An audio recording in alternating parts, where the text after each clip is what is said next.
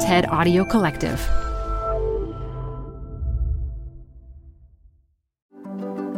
This is the TED Health Podcast. I'm Dr. Shoshana Ungerleiter. We're in for something special today. Dr. Anthony Fauci is director of the National Institute of Allergy and Infectious Diseases.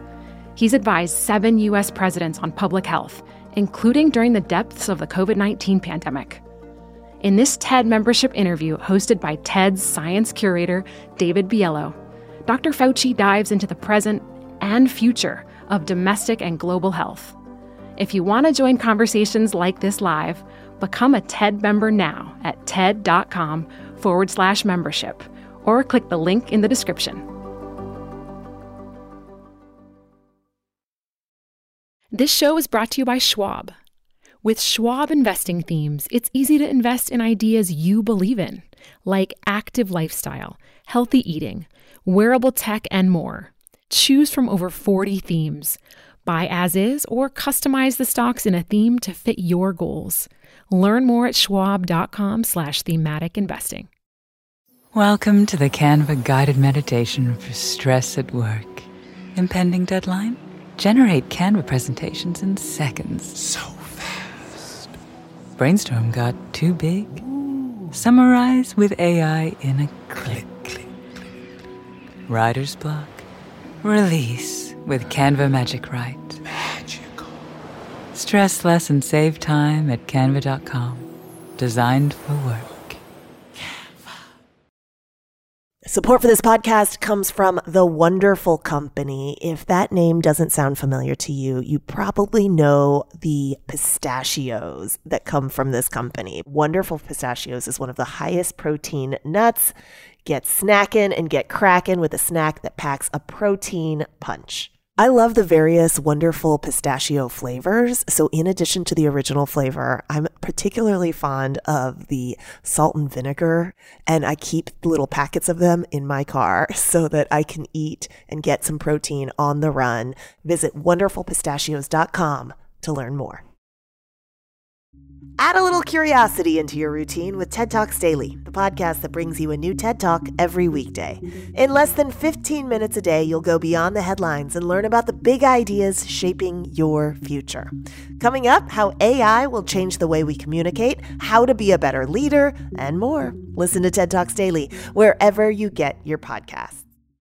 In the wake of Dr. Anthony Fauci's announcement that he will be retiring as the head of the National Institute of Allergy and Infectious Diseases at the end of the year, I've invited him to join me for a conversation on the future of the COVID-19 pandemic, reflections on his career, and the future of public health. Please welcome Brooklyn's own Dr. Fauci. Hi, David. Nice to see you. Thank you for having me. Thank you for joining us. So, my first question is very simple. Is the COVID-19 pandemic over? You know, David, there's a lot of misinterpretation about what the meaning of the word over is. It means different things to different people. I'm sure you're referring to the comment made by the president a day or two ago. If you're talking about the fulminant phase of the outbreak, when we were having anywhere from 800,000 to 900,000 infections a day and 3,000 to 4,000 deaths per day, that was several months ago. We are much, much better off now than we were then.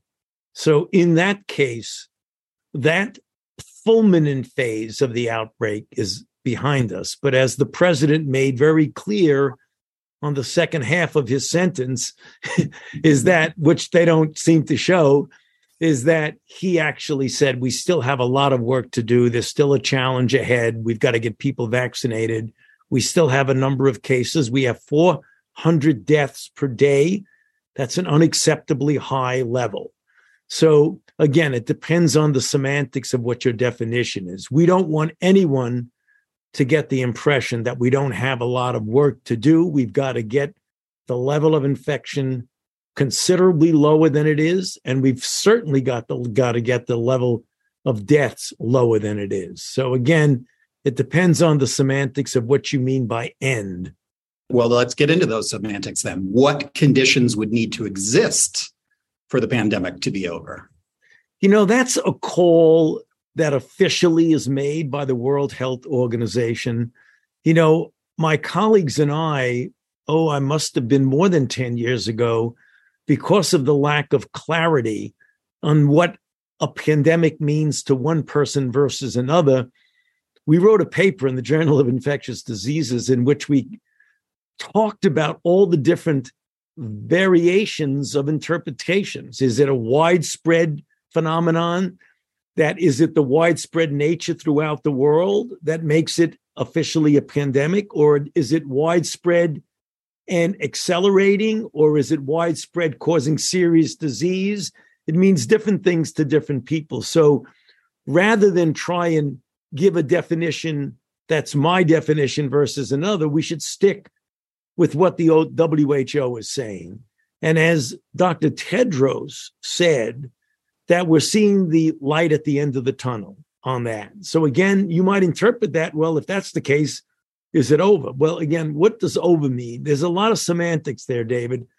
The easiest way not to confuse people is to say we still have a lot of cases, we still have 400 deaths, we only have 67% of the population vaccinated. We've got to do better than that.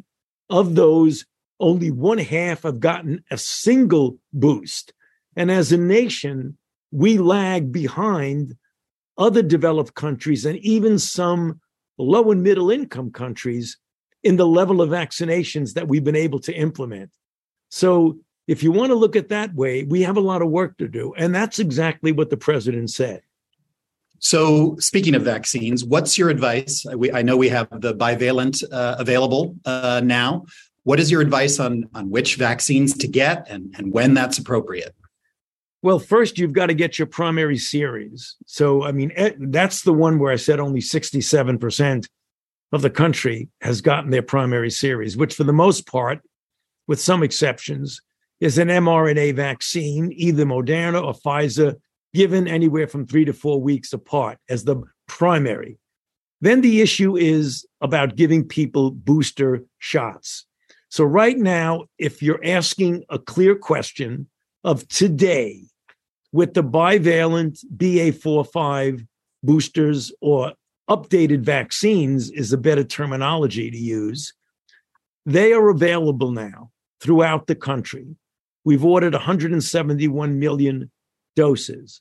Who should get it? Anyone who is vaccinated with the primary series and has not received a shot longer than 2 months ago should get it.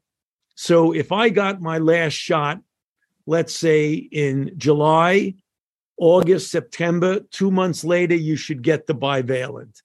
If you were infected 3 months or more ago, you should then get the updated vaccine. Let me give you an example for clarity for the audience. I was infected in the end of June of this year, even though I had been vaccinated. Fortunately, because I was vaccinated, I had a relatively mild illness. At my age, had I not been vaccinated, the chances are I could have had a real severe outcome, because elderly are more prone to get severity of disease. So if you take the end of June, take the end of July, the end of August, the end of September, I plan to get my updated BA.4/5 bivalent at the end of September, the first week in October. I think that's very useful advice. And actually, I will be doing the same. How are you personally navigating this stage in the pandemic? What precautions are you taking, if any? Well, I certainly continue to take precautions, and I think it's important that you ask me personally that question, because people have different levels of risk of severity of disease. I am a person who is relatively healthy, but I'm at an elderly age. I'm 81 years old. I'm going to be 82 in December. So I statistically would have more of a risk. So the precautions I take, I stay up to date on my vaccinations, number one. And when I go to a place that's a congregate indoor setting where there are a lot of people and I don't know the status of their infection, their vaccination, or what have you, I would, for the most part, wear a mask. When I'm with people who I know what their status is, people who are recently vaccinated or people who come in and test before they come in, I could have a dinner in my home or in the home of a friend without any concern. But if I go to a crowded places, certainly on an airplane, even though it isn't required anymore, if I go on a prolonged or even a short airplane trip, again, because of my increased risk as an elderly person, I wear a mask on the plane. So switching gears a little bit or taking a step back, are consecutive pandemics kind of our new reality? We obviously had the monkeypox outbreak. And if that is the case, how do we cope with consecutive pandemics? Well, you know, we have had, probably without the general public noticing it much, we have had in the history of our civilization outbreaks of emerging infections, some of which turn into pandemics. We've had them before recorded history. We've had them in the lifetime of some of us, you and I. We're going through one right now. So given the fact that most of the outbreaks of new infections come from the animal-human interface, which is sometimes intruded upon, as it were, where people, either by climate change or by intruding on forests uninhabited by human places in the world, you're going to get jumping of species, or in markets where you put animals from the wild in contact with humans, which is exactly what happened with SARS-CoV-1 and highly likely happened with SARS-CoV-2. We will continue to get outbreaks. Pandemic flu generally comes from a situation where you have the animal species that harbor influenza, pigs, fowl, birds, and humans together in that environment. That's how you get the bird flu that tend to challenge us a fair amount, or the swine flu. So the short answer to your question, David, is that we will continue to get outbreaks of new infections. The critical issue is, how do you prevent them from becoming pandemics? And that's what called pandemic preparedness, which is a combination of scientific preparedness, like we did with the rapid development of vaccines for COVID-19, which was a highly successful scientific endeavor, matched with a public health response, which we didn't do as well in the public health response, because we had spread of infection in a way that we could have done better in controlling it. So speaking of that, this is not your first epidemic, but you've made historic contributions to the AIDS epidemic and now COVID-19. But is there anything you wish you had done differently in those cases? Well, there always is. I mean, it's a question of when you're involved. When nobody is perfect, certainly not I or any of my colleagues. But when you're dealing with an emerging, moving dynamic target, which by definition is what a pandemic is, particularly if it's with a pathogen that you've never had experience with, like HIV in the very early 1980s, or the COVID-19 pandemic in the first months of 2020. You could always say, if we knew then what we know now, and there was a lot of things that we didn't know, we certainly would have done things differently.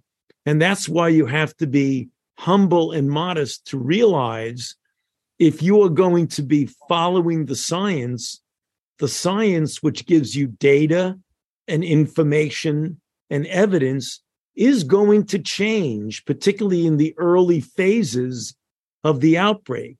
Did we know how easily it was spread from human to human? No. Did we know that it was aerosol spread? No. We thought in the beginning it was like influenza, mostly droplets from a sick person. Did we know that 50 to 60% of the transmissions were for someone who had no symptoms at all, which clearly impact how you approach an outbreak? Did we realize that instead of the typical outbreak where it goes up, it comes down, and then you're done with it, we had no concept that you'd be seeing different waves and different variants that came along? So the answer to your question, if we knew all of that from the beginning, we certainly would have done things differently. But unfortunately, we didn't. And you try to be flexible enough and humble enough to change and modify how you approach things based on the recent data. That's not flip-flopping. That is truly following the evidence and following the data. Right. That's just how science works. It's constantly updating, and especially in a real-time situation like this pandemic. But are there any, I don't know, specific regrets you have, something you would take back if you could? Well, it depends. Yeah. I mean, obviously, in the beginning, when we were under the impression or didn't fully realize that there was aerosol spread, we were under the impression, which was true because we were told that there weren't enough masks for the healthcare providers. And if we started everybody hoarding masks, there wouldn't be masks available to the healthcare providers. We didn't realize that out of the healthcare setting, like the hospital setting, that masks were effective in preventing acquisition and transmission. We didn't know that. We know it now for sure, but we didn't know it then. We didn't know that the silence spread from people who were without symptoms. And that meant we didn't know that while we were looking for sick people, there were many, many, many more people without symptoms that were in society spreading the infection in a way that was not detectable below the radar screen. Had we known that, I absolutely would have said right from the beginning, everybody wear a mask all the time in an indoor setting. But we didn't say that then. It was only when it became obvious. So if we had known that early on, we would have told people to wear a mask. However, I must say, David, given the reluctance of people to wear masks, even now that we know all that stuff, I'm wondering how well that would have been received if at a time when there were 10 or so documented infections, if you told the country that everybody should wear a mask in an indoor setting. I'm not so sure that would have been broadly accepted. Yeah. And this seems to be something that the United States, anyway, has been through before with the Spanish flu and masking and then anti-mask protests. And it seems to be in our, let's say, societal immune response to these pandemics. Have you heard about GLP-1? Everyone's talking about this all-important hormone your body produces that helps you maintain a healthy weight. Now you've got the power to boost this unhunger hormone naturally with GLP-1 probiotic by Pendulum. Based on preclinical studies, GLP-1 probiotic is formulated with Akkermansia and other next-generation strains to help you produce more GLP-1. GLP-1 probiotic actually helps curb cravings and appetite, and the numbers are staggering. In a 6-week consumer survey of 274 people, 91% reported reduced overall food cravings, and 88% reported reduced sugar cravings. GLP-1 probiotic is a game changer. Go to pendulumlife.com/TEDHealth to get 20% off your first month of GLP-1 probiotic or any Pendulum probiotic. Again, that's pendulumlife.com/TEDHealth. Apple Card is the perfect cash back rewards credit card. You can earn up to 3% daily cash on every purchase every day. That's 3% on your favorite products at Apple, 2% on all other Apple Card with Apple Pay purchases, and 1% on anything you buy with your titanium Apple Card or virtual card number. Visit apple.co/card calculator to see how much you can earn. Apple Card issued by Goldman Sachs Bank USA, Salt Lake City branch, subject to credit approval. Terms apply. Flipping it a little bit, how do we make sure we're not caught so sort of unprepared next time? Well, you know, it's interesting, David, what you mean by unprepared, because the Johns Hopkins School of Public Health evaluated different countries' preparedness for a pandemic, guess who has the most deaths per population? The United States of America. So, you know, there's preparedness, there's response, there's execution of your preparedness plans that we did not do so well for any of a number of complicated reasons, one of which was the fact and is that this outbreak occurred at a time of really profound and deep divisiveness in our own country, that where we had something we hadn't seen before, where political ideology played a role in whether you did or did not accept the recommended public health countermeasures, be it wearing a mask, indoor settings, quarantining, taking a vaccine, getting a boost. If you look at the country and look at the demography of the country with regard to ideology, there should never be that red states vaccinate much less than blue states. There's no reason for that at all, because public health risks and public health implementation should be uniform throughout. And we didn't see that.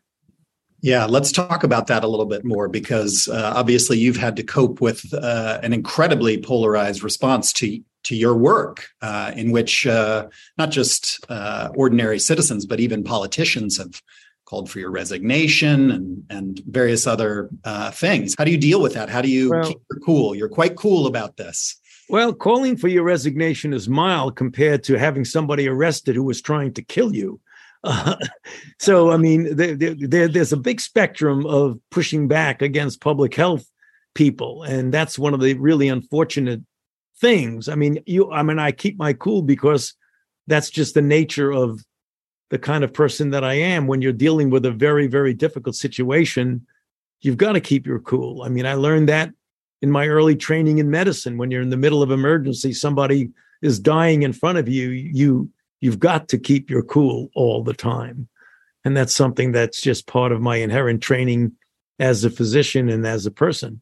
But what we faced was well beyond that. I mean, public health officials, not only myself, I'm a very visible one, but many of my colleagues are being threatened and hassled and harassed themselves and their families the way my family is being harassed, merely because of saying things that are purely public health, common sense, tried and true principles of how to keep people safe. That is really extraordinary that that's going on in our country. Yeah. I'm also going to ascribe it to the Brooklyn upbringing. That's that gave you some cool too. But a quick follow-up. How do you with all that going on, with those horrifying threats, how do you unwind from all this? How do you, keep it together and give yourself some space to breathe? Well, I have an extraordinarily supportive family. My wife, who's with me, my children are grown and live in different parts of the country, but they are very supportive of me with texts and calls and knowing what I'm going through. So I have 3 daughters, which they try to take care of their daddy, so it really helps. But my wife is extremely supportive, and we do things together. I mean, I work a preposterous amount of hours a day, but every day I try to get some exercise in, and it's usually a few-mile walk with my wife, whether that's on the weekends very early in the morning or during the week late at night when I come home. We try to get some form of exercise in to diffuse the tension, hopefully every day. And we're pretty successful at that. Well, good for you. So you're retiring after a very long and distinguished career. Congratulations. You will have successors. What lessons would you want to offer your successors based on your tenure? First of all, I'm not retiring in the classic sense. As my wife says, David, I'm rewiring, not retiring, because I do intend to be very active. And that was one of the reasons why I stepped down at this point in time.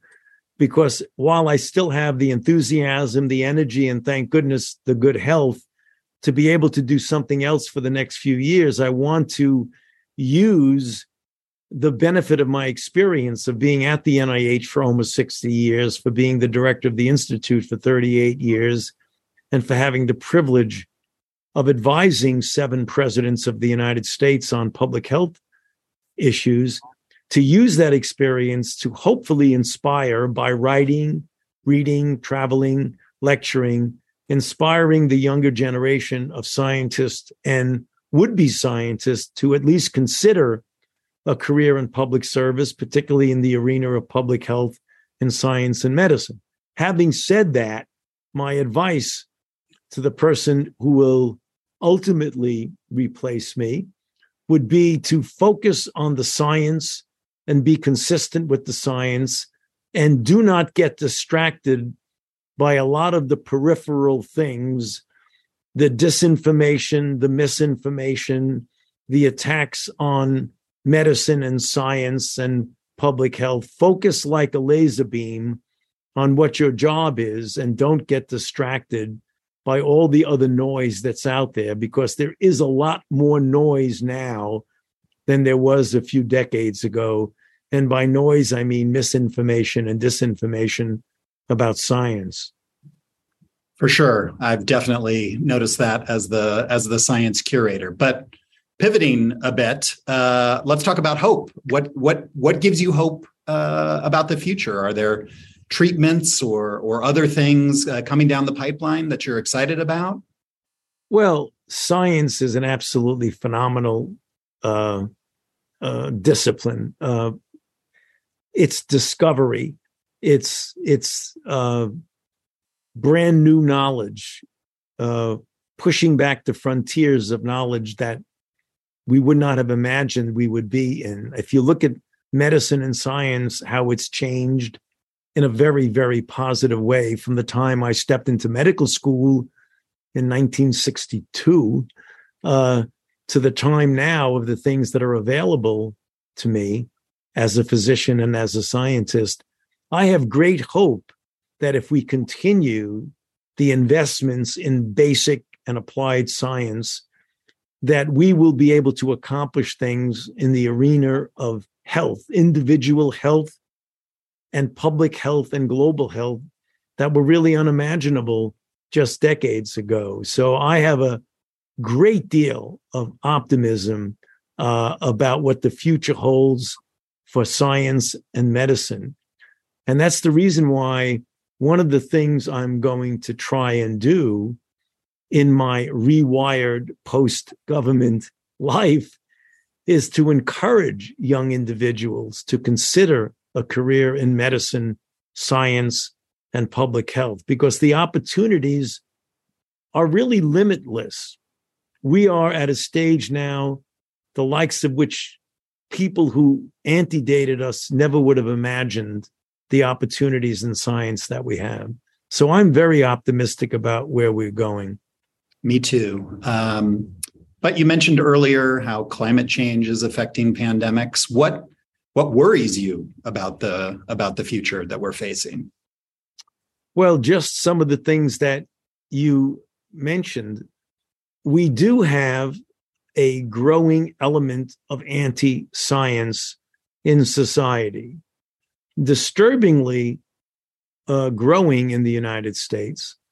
And when I talk to my colleagues internationally, depending upon the country that they live in, to a greater or lesser degree, there's some element of that. The thing that bothers me is a denial of science and what science is showing us, a denial of the issues of climate and the environment, a denial of scientific principles and conspiracy theories about things that push people away. I mean, some of them are laughable, but you would be astounded, David, at the number of people who believe it, that the vaccines were made by Bill Gates and I, and we put a chip in it so that we could follow people around and know what they're doing and get into their head. The idea that this conspiracy that we're making billions of dollars on vaccines, and that's why people are promoting vaccines, so that people like me and others who are public figures can, I mean, based on no data. But once it gets into the social media, it explodes, and conspiracy theories explode, even though all of the evidence proves it wrong. Proving something wrong today doesn't seem to matter much. That's really strange and weird, isn't it, David? Yeah. Well, it's I think an old phenomenon. What there's a famous saying that I'm going to mangle about. By the time the truth gets out of the barn, the lie is halfway around the world. Right. And that's definitely the world we're living in. I do know you have to go and finish out your tenure and then get ready for your rewiring, which I'm excited about. I'm excited to see what's next. But do you have a last bit of advice for the public? One thing you hope everyone takes away from your time as director and your time in public health? Yeah, David, there are so many things, but I think one thing that stands out, particularly in the climate and the environment that we're in right now, is that people need to get involved in a proactive way in spreading the truth about what scientific principles are and what they mean and how they can be of great benefit to society, and to try and make our population more science literate than it is right now by talking about things, the truth. You know, the easiest way to counter misinformation and disinformation is to be enthusiastic about spreading correct information. A little bit about the metaphor that you said about the truth and lies, that be spreaders of facts and truth. Everybody's got to be a contributor to that. And that's one of the things I think we can do better. Yeah, I would agree. And we're definitely trying here at TED. Well, Dr. Fauci, I know our members are incredibly thankful. I personally am incredibly thankful. So thank you so much for your work and for joining us today. My pleasure, David. Thank you so much for having me. Thanks so much for listening today. This episode was produced by Joanne DeLuna and fact-checked by TED. And special thanks to Anna Phelan, Maria Lagius, Michelle Quint, and Colin Helms. I'm Dr. Shoshana Ungerleiter. Stay well, and I'll talk to you next week.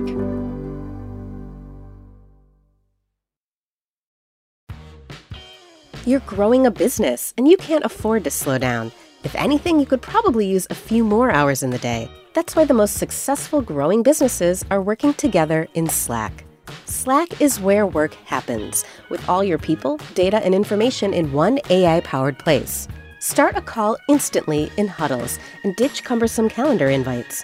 Or build an automation with Workflow Builder to take routine tasks off your plate, no coding required. Grow your business in Slack. Visit slack.com to get started.